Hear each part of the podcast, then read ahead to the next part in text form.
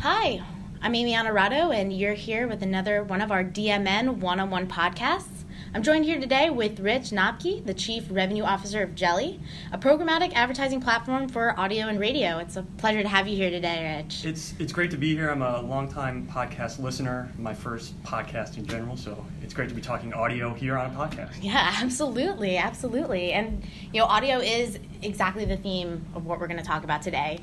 Really, if you think about radio, it's one of the oldest mediums for communication that's out there, as, aside from you know print. So it, it's really changed with the emergence of digital and now kind of even looking forward with voice activation and you know Amazon Alexa and, and, and home. So I guess let's just start from the beginning. So how how did kind of radio broadcast advertising really start out and kind of with that traditional mindset, the old school way? Yeah, so um, you know, it, it's a hundred-year-old medium uh, that really hasn't had much change in the hundred years.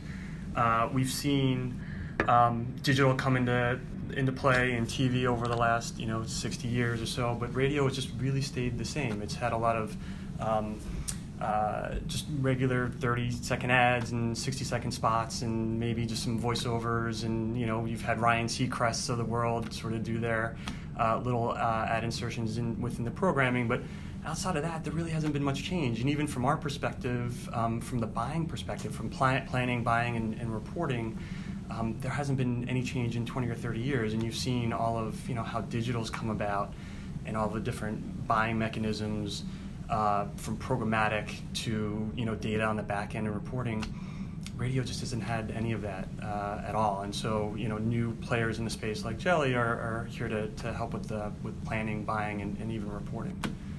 Yeah, it's interesting too with with digital, and one of the things that really makes that great is the accountability factors yeah. now that that we have. You know, you can trace online, you can trace engagement, and you can look at how things are viewed. So, is it easier now, or, or how are from a marketing perspective, from an advertising perspective, how are people looking at that from a data point of view?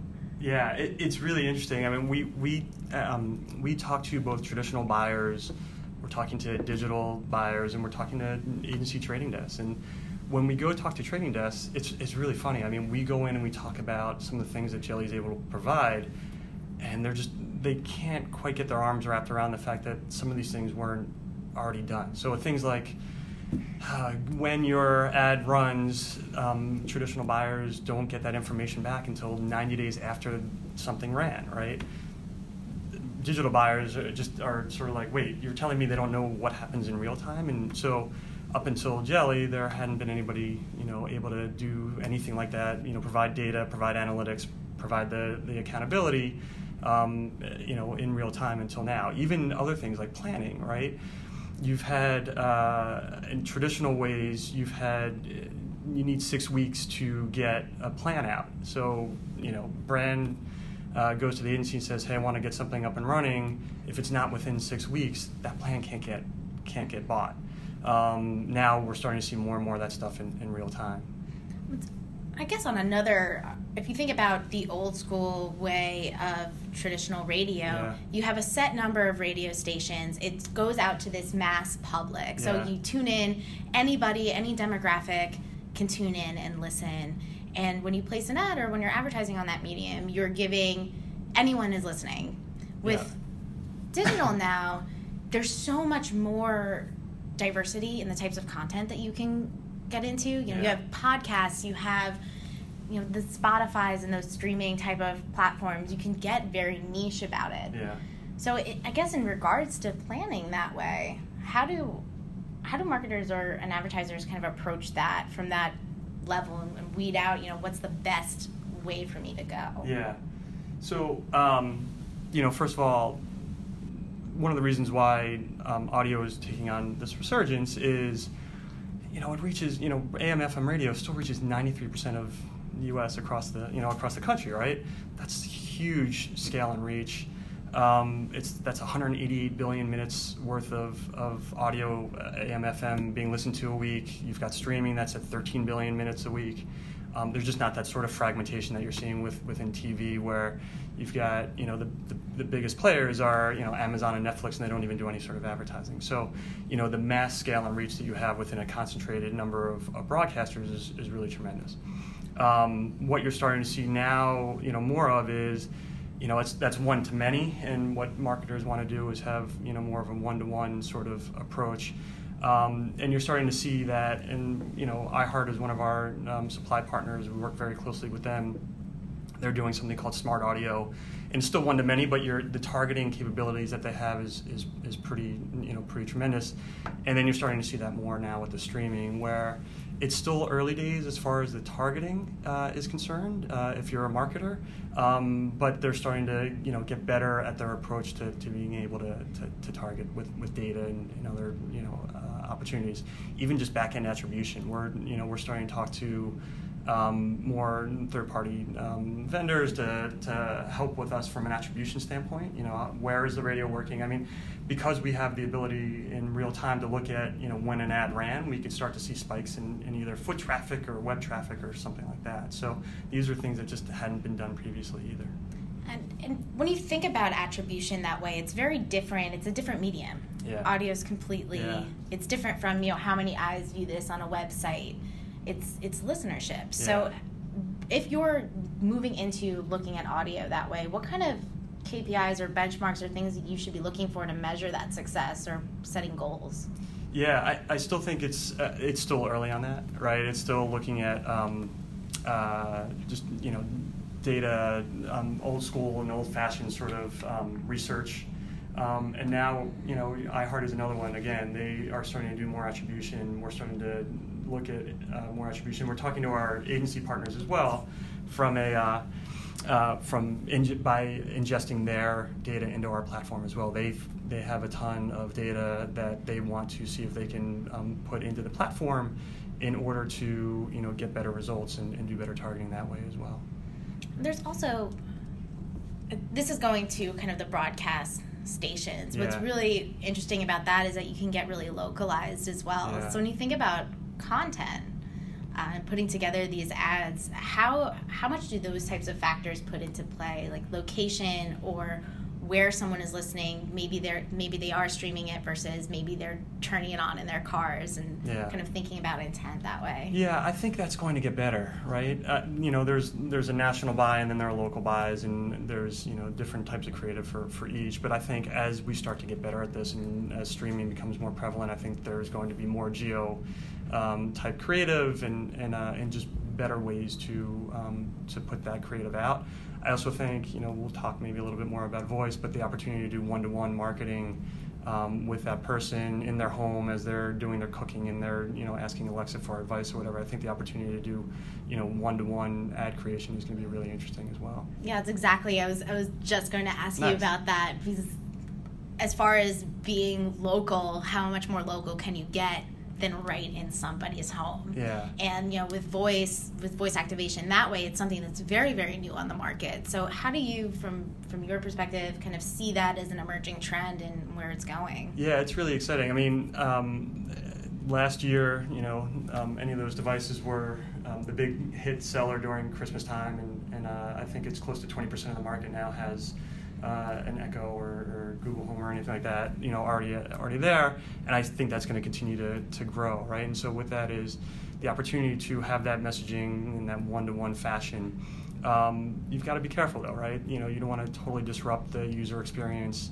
You've got to figure out what type of ad format makes most sense, how to deploy it, who's going to deploy it, uh, and then you know just the privacy issues too um, are certainly a concern uh, as Can well. Can you elaborate on that? What kind of privacy issues should companies be thinking about that yeah, way? you know, you just hear things every once in a while about um, just maybe listening in a way that, that maybe they shouldn't, or I, you know, there's um, uh, you know the story of um, Parrot who I don't know if you heard this. Oh yeah, where yeah. they, you know, people came home and they got a long bill, whatever, and the parrot was uh, was ordering strawberries, strawberries, strawberries, strawberry yogurt, and so you know, just the ability for you know people to use it in ways that probably shouldn't, including parakeets. Yeah, and that that goes on to the sophistication of the technology yeah. in itself right now. Like it's still very much a work in progress. So maybe Yeah. even on the the technological side for voice activation, there's still some work to go to of make that model really accessible for brands and for users. Yeah,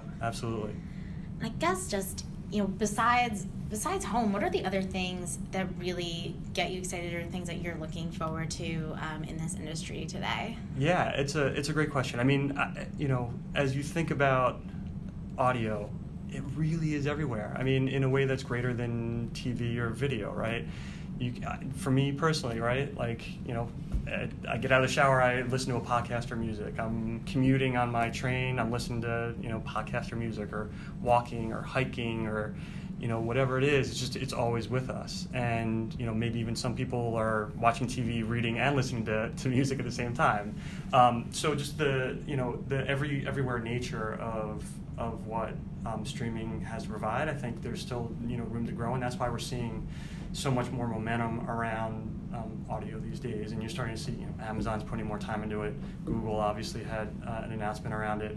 Um, and I just think there's a, a, better opportunity within audio because of, you know, we talked about it before we jumped on, but there's just so much other media fragmentation going on. Um, you've got digital that has challenges right now with bots and fraud and, you know, fake news and um, just the murky nature of where some of your ads run with audio it's just it's so it's such a clean environment and it's a perfect place for, for advertisers to be and um, whether that's voice or we haven't even touched on podcasting but you know just how people are going to start to monetize podcasting in a, in a bigger broader way I think is, is really interesting too and then of course again you know what are Amazon and Google and, and even Facebook how are they going to start to think about about audio I think it's it's just it's it's great when you know those players get in to the space because everybody starts to take notice. Yeah, even with podcasts too, I think it's it's interesting. Some of the it's very much I think having the potential to be, you know, brand partnership influencer. Yeah.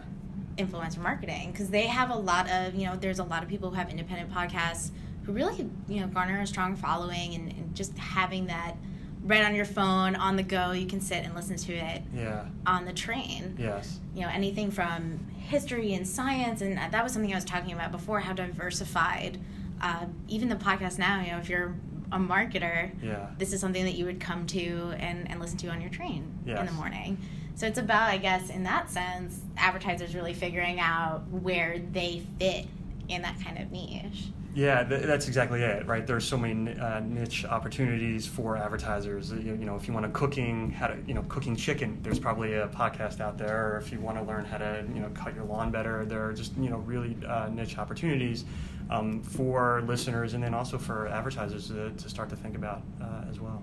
Yeah, and I guess, and this is something that, going back to that old school, new school thing, do you think that I guess with broadcast and the traditional turning on your AM FM radio, as far as demographics, as far as audiences, are there different things to think about? Because radio traditionally has been around for a very long yeah, time, so yeah. that Gen X, older generations may still be really listening to it on that medium. And when you think about the digital age, that's really something that's the like millennial Yeah. gen z type of emerging technology and they're going to be the demos that really adopt this moving forward so as far as when thinking about audience and demographics that way is is the traditional radio are people moving back and forth and you know you, you still even have broadcast radio on streaming now so it's not just your Correct. radio Correct. you can listen to iheart or a lot of the traditional broadcasts things on online Yeah, I, I think you're. I think you're right. It's it's an interesting thought, and, and you know, since I got to Jelli two or three months ago, I, I started to think a lot about that too. And I think you're right. Right, you're seeing iHeart move some stuff to streaming, but when you still look at the the disparity in, in time spent, you know, from from broadcast at 180 billion minutes a, a week to streaming, which is 13 billion, it's still pretty large. Uh, and I also think we tend to think about it from we live in New York, right? So we're not in cars, we're not doing a lot of those things. But I think outside of New York or you know wherever, I think people are still in their cars and they're listening to, to radio a lot. Yeah, so that's that goes back to locations and understanding your Correct. markets Correct. and you know what may be different in New York you leave and, and go somewhere else, it could be a totally different That's story. right. If So- you lived in LA and you were in your car, you know, for 12 hours a day, you might you might be listening to more more radio than than, than you think. Absolutely. So there, there's that research element there That's for, right. for advertisers to really understand what channel or what direction they want to move into. Then. Yeah, um, and and uh, but for buyers here in New York, you know, traditional radio buyers here in New York, they're they think a lot of the same thing. So you know, maybe they're moving more of their dollars to, you know, to some of the streaming efforts as, as well, or they're willing to, to test a little bit more within that. Absolutely. And you know, we're right at time. So I want to thank you so much Yeah. for coming in and chatting audio with me today. And uh, for all of you listening, this is Amy Onorato, and we will see you next week.